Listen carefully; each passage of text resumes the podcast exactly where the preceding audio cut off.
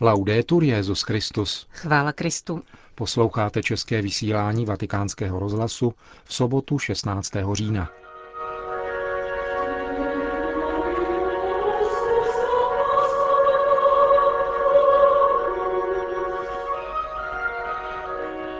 Polský prezident Komorovský dnes navštívil svatého otce. Benedikt XVI. bude zítra na náměstí svatého Petra svatořečit šest blahoslavených. Papež si v podvečer spolu se synodálními otci vyslechl Verdiho Requiem, jeho promluvu na závěr koncertu, v níž se zamýšlí nad dílem známého italského skladatele Vám přinášíme. Pořadem vás provázejí Johana Bronková a Milan Glázer.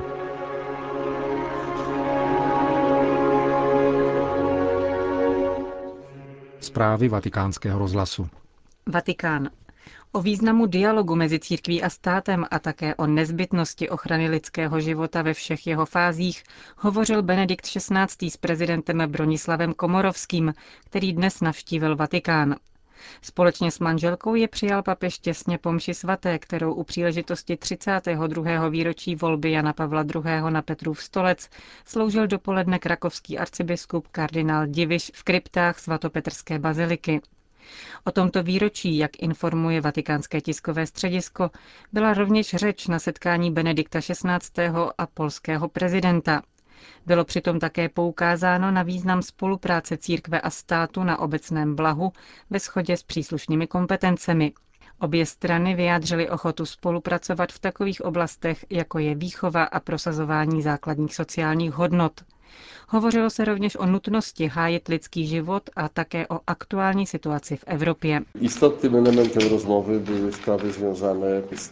Podstatným prvkem rozhovoru byly záležitosti spojené se smířením v našem evropském regionu, řekl prezident Komorovský. Poukázal jsem na polsko-německé smíření, kde hrála velmi podstatnou roli právě polská a německá církev. Informoval jsem o záměrech podniknout kroky směřující ke smíření s Ruskem, což nepochybně zapadá do rámce dlouhodobého zájmu a přání svatého stolce, který také usiluje o dialog s ruskou pravoslavnou církví. Hovořili jsme o záležitostech, které se pojí k tomuto tématu.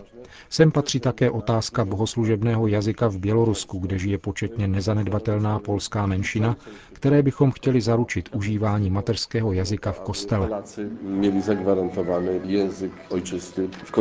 Polský prezident na tiskové konferenci také sdělil, že pozval Benedikta XVI. k návštěvě Polska a zdůraznil, že pozvání není jednorázové, ale platí neustále. Bronislav Komorovsky prozradil, že během audience byla řeč také o beatifikačním procesu Jana Pavla II. a jeho uspokojivém průběhu. Vatikán. Předmětem dnešního zasedání biskupského synodu pro Blízký východ bylo závěrečné poselství, Návrh poselství biskupské synody představili dnes vedoucí příslušné komise, melchický arcibiskup Cyril Salim Bustros ze Spojených států a biskup William Hannas Šomali z Jeruzaléma. Pomocný biskup tamnějšího latinského patriarchátu je jedním z účastníků zasedání, na kterém se dnes synodální otcové zaobírali otázkou společného data slavení velikonočních svátků. Vroucně toužíme po sjednocení data Velikonoc s pravoslavnými církvemi, řekl biskup Šomali. Bylo by to spojeno také s případným posunutím postní doby. Biskup naznačil, že by katolíci zachovávali spolu s pravoslavnými tytéž postní praktiky a připomněl, že půst má svou hodnotu také v islámu a judaismu. Společná postní doba pro katolíky všech obřadů a způsob půstu by bylo pozitivním znamením pro Kristovi vyznavače, jakož i pro nekřesťany podotknul latinský pomocný biskup Jeruzaléma, který dále vyjádřil názor, že katolíci latinského obřadu na Blízkém východě dýchají oběma plícemi, tedy tradicí východní i západní. Arabští katolíci z latinské církve se zcela identifikují s latinským ritem, ale zároveň se plně cítí součástí východu, z jehož tradice čerpají liturgické zpěvy. Otázka slavení nejdůležitějšího křesťanského svátku, Velikonoc, ve stejný den má velký ekumenický význam. Hovořil o tom dnes také jeden z bratrských delegátů nekatolických církví. Syrský pravoslavný metropolita Alepo Mor Gregorios Johanna Ibrahim zdůraznil, že sjednocení data Velikonoc je všeobecným přáním křesťanů Blízkého východu. Mělo by to symbolickou výmluvnost a představovalo důležitý krok k jednotě. Kromě toho syrských hierarcha navrhl, aby křesťanské církve zavedly společný svátek ke cti mučedníků všech dob. Naše církve jsou zakořeněny v pronásledováních. My na východě jsme dětmi mučedníků, řekl Mor Gregorios. Také další pravoslavný delegát metropolita Bagdádu Mar Gevargis Sliva z Asyrské východní církve hovořil o nezměrném utrpení křesťanů, zejména v Iráku. Benedikt XVI. dnes jmenoval dirigenta papežského sboru Kapela Sistína. Stal se jim otec Massimo Palombella, profesor na Papežské Salesiánské univerzitě. 43-letý Palombela má doktorát z dogmatiky a vystudoval také hudební kompozici a dirigování. Od roku 1995 vyučuje eschatologii, liturgiku a hudbu na Salesiánské univerzitě a kompozici na konzervatoři Guida Cantelli v Novaře. Vatikán. Zítra dopoledne proběhne na náměstí svatého Petra kanonizace šesti blahoslavených. Očekává se velký přílev poutníků, zejména ze zemí spojených s postavami nových svědců, tedy z Austrálie, Polska, Kanady, Španělska a Itálie. Právě australští katolíci získají první kanonizovanou osobnost svých dějin. Mary McKillop, zakladatelka řeholní kongregace sester svatého Josefa od nejsvětějšího srdce, která žila v letech 1842 až 1909, strávila svůj život ve službě především chudých dětí a mládeže a v nesmírně tvrdých podmínkách založila síť škol, která byla základem pro školskou soustavu celé Austrálie – v důsledku svých průkopnických názorů, zejména pokud jde o organizaci a působnost řádu, který založila, se dostala do sporu s biskupem a za údajnou neposlušnost byla postižena exkomunikací, která z ní byla sněta až těsně před smrtí. Přesto však v životě dosáhla hrdinského stupně lidských a křesťanských cností. Její smrt oplakávalo na tisíc řeholních spolusester. Hrob Mary McKillop je dodnes cílem poutí australských věřících. Během návštěvy Sydney jej uctil také Benedikt XVI. Dalším svědcem je polský kněz Stanislav Kažimierčik, který žil v letech 1433 až 1489 v Krakově a proslul především na poli charity a pastorace. Blahořečil ho Jan Pavel II. roku 1993. Dalším svědcem bude kanadský řeholník Alfred Besset, který žil na přelomu 19. a 20. století.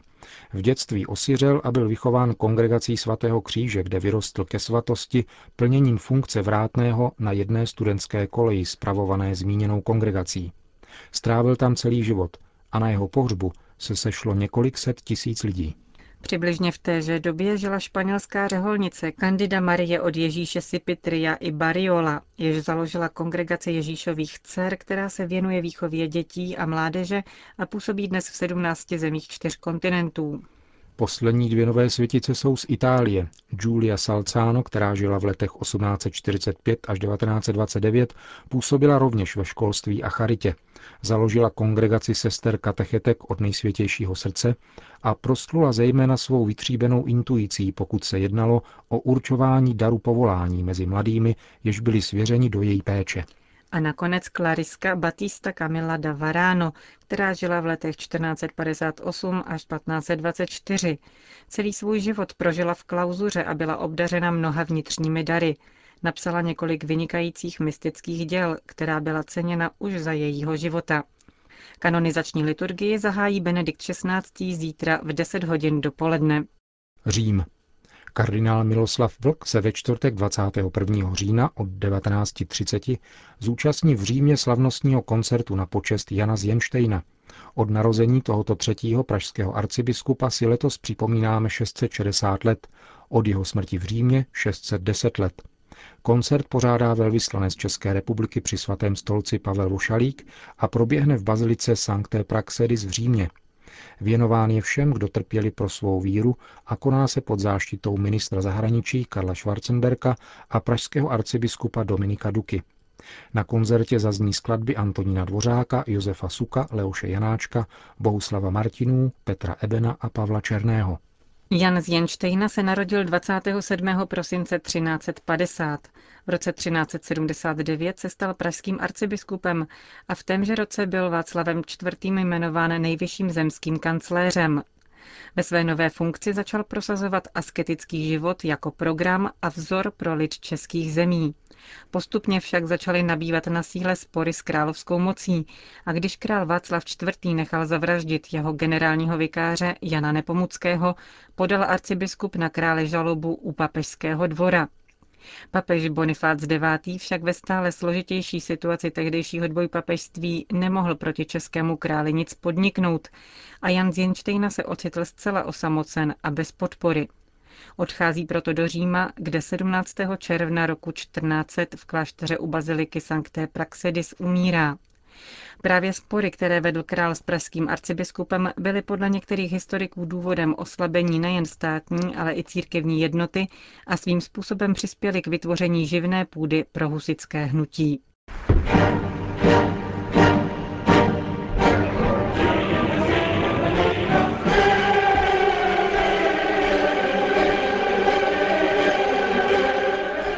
Sobotu v podvečer se ve vatikánské aule Pavla VI. konal koncert, kterého se účastnil Benedikt XVI. spolu se synodálními otci. Pozváni byli také klienti římské diecézní charity. Koncert věnoval německý dirigent a skladatel Enoch zu Gutenberg. Bavorský sbor Jorge Meinschaft Neubeuren provedl requiem Giuseppe Verdiho. Na závěr koncertu oslovil všechny přítomné Benedikt XVI.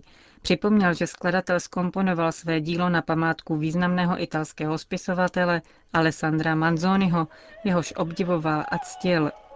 Velký skladatel chtěl vytvořit dílo, které by bylo vrcholem jeho hudební tvorby, jako odpověď na duchovní potřebu, kterou v něm vyvolal kontakt s lidským a křesťanským rozměrem italského spisovatele.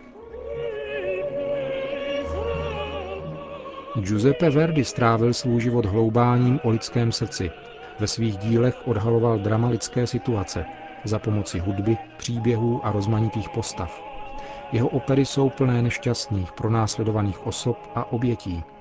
Tento tragický přístup k lidskému osudu vystupuje také v jeho Mesada Requiem. Dotýkáme se tu nevyhnutelné reality smrti a základní otázky transcendentního světa. A Verdi, osvobozen od jevištních prvků, vyjadřuje pouze za pomoci slov katolické liturgie a hudby celý rejstřík lidských citů souvisejících se životním skonem. Úzkost člověka vzhledem k jeho křehké přirozenosti, pocit vzpoury proti smrti, hrůza na Prahu věčnosti. Tato hudba vyzývá k zamyšlení nad posledními skutečnostmi prostřednictvím všech stavů lidské duše a lidského srdce v kontrastní řadě forem, tónů a barev, v nichž se střídají dramatické momenty s melodickými, jež jsou poznamenány nadějí. Giuseppe Verdi, který se v jednom slavném dopise nakladateli Ricordimu označil za tak trochu ateistu, napsal tuto mši, kterou vnímáme jako velkou prozbu k věčnému Otci, ve snaze překonat beznadějný křik tváří v tvář smrti a nalézt znovu touhu po životě, která se stává tichou a cílenou modlitbou. Liberame Domine. Verdiho requiem se v skutku začíná molovým taktem, který jakoby sestupoval až na hranici ticha – pár tónů violončel v pianisimu a s tlumítkem a končí se vrcholnou invokací k pánu Liberame, osvoboď mě. Tato hudební katedrála je jakýmsi znázorněním duchovního dramatu člověka tváří v tvář všemohoucímu Bohu. Člověka, který nemůže uniknout věčné otázce po své vlastní existenci.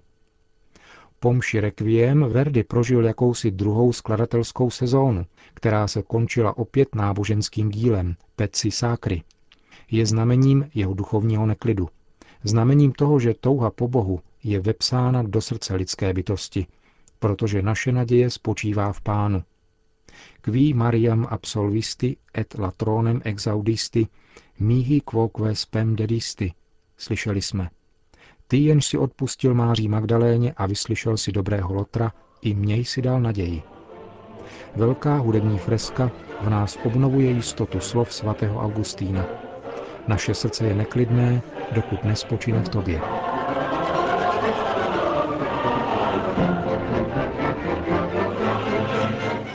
Končíme české vysílání vatikánského rozhlasu. Chvála Kristu. Laudetur Jezus Christus.